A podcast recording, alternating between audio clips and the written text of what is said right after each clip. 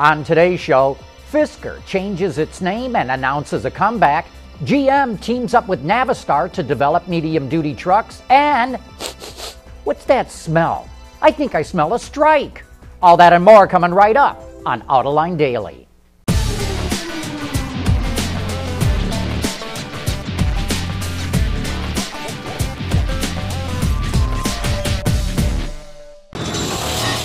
This is Autoline Daily for October 1st of 2015.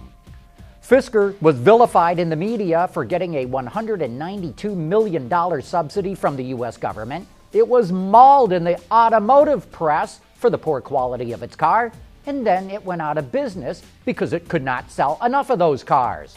But now it's making a comeback.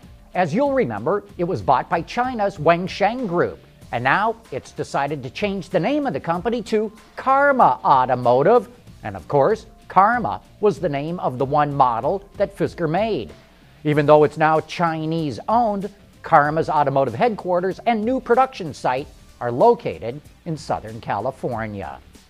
Back in June, General Motors signed an agreement with Isuzu to build mid-sized cab-forward commercial vehicles.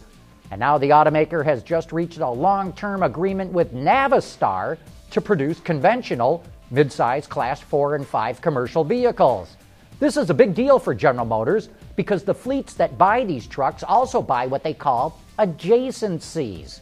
That means fleet owners also buy additional pickups and vans on top of the Class 4 and 5 vehicles that they get.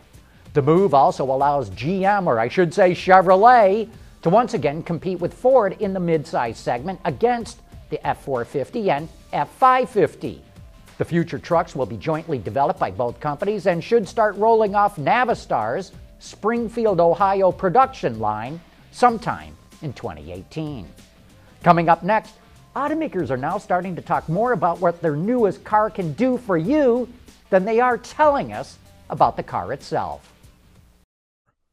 AutoLine Daily is brought to you by Bridgestone Tires, your journey, our passion, Dow Automotive Systems, breakthrough technologies for lightweight vehicles, and by Pure Michigan, leading the automotive world in intelligent connected vehicles. We run on brain power. Lexus just announced that it's adding services to its cars provided by INRIX. You'll remember INRIX. That's the company that we showed you earlier this year that can predict where there are available parking spots in a city based on things like connected car data and transaction data and then they use predictive analytics to figure out where there's open parking spots. Well, get this Lexus already offers this service for free in Europe. And now it's adding a five day weather forecast, as well as a fuel station locator that works in 21 European countries. And it also provides real time data on fuel prices at those stations.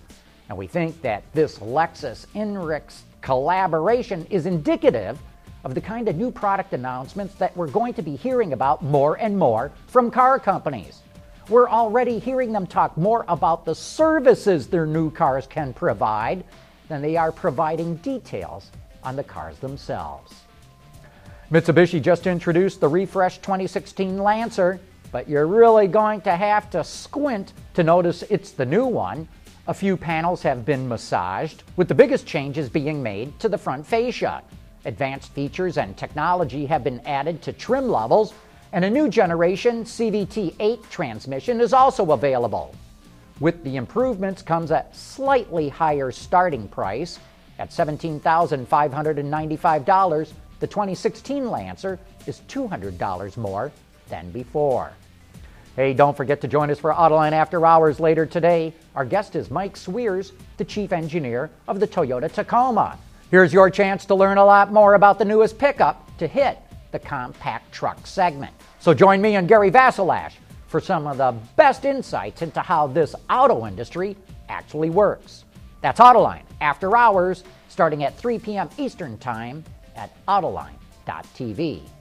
Coming up next, I'll give you my thoughts on the next steps for FCA and the UAW.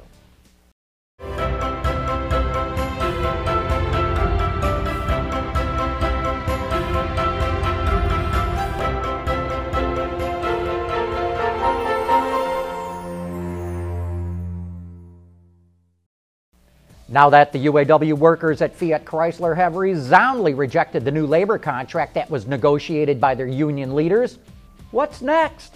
Well, one possibility would be to go back to the bargaining table. I think that's highly unlikely.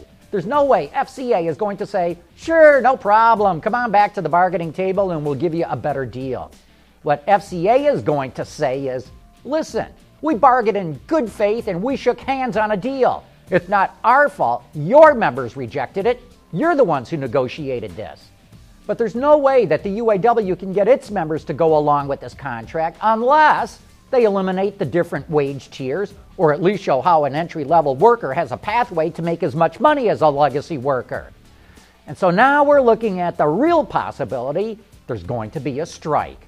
To try and get management back to the bargaining table, the union could call a local strike at one of the truck or Jeep plants.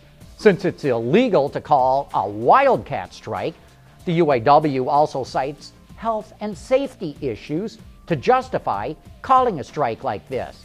In my experience, when the UAW says a strike is about health and safety issues, it has nothing to do with health and safety issues.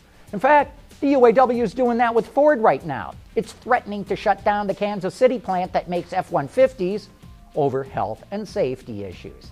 I'm quite sure the real reason is that Ford and the UAW have hit a roadblock on certain issues negotiating the national contract, and this strike threat is just a way to get management's attention. But let's go back to the FCA situation. Sergio Marchionne has got some bargaining chips of his own. He can threaten to move more work to Mexico or China or even to Italy. So, what started out looking like this was going to be a fairly straightforward labor negotiation is now turning into a very complicated mess. And a strike is far more likely than it looked just a week ago. Anyway, that's how I see it. As always, we welcome your thoughts and inputs. But that wraps up today's report. Thank you for making Autoline Daily a part of your day.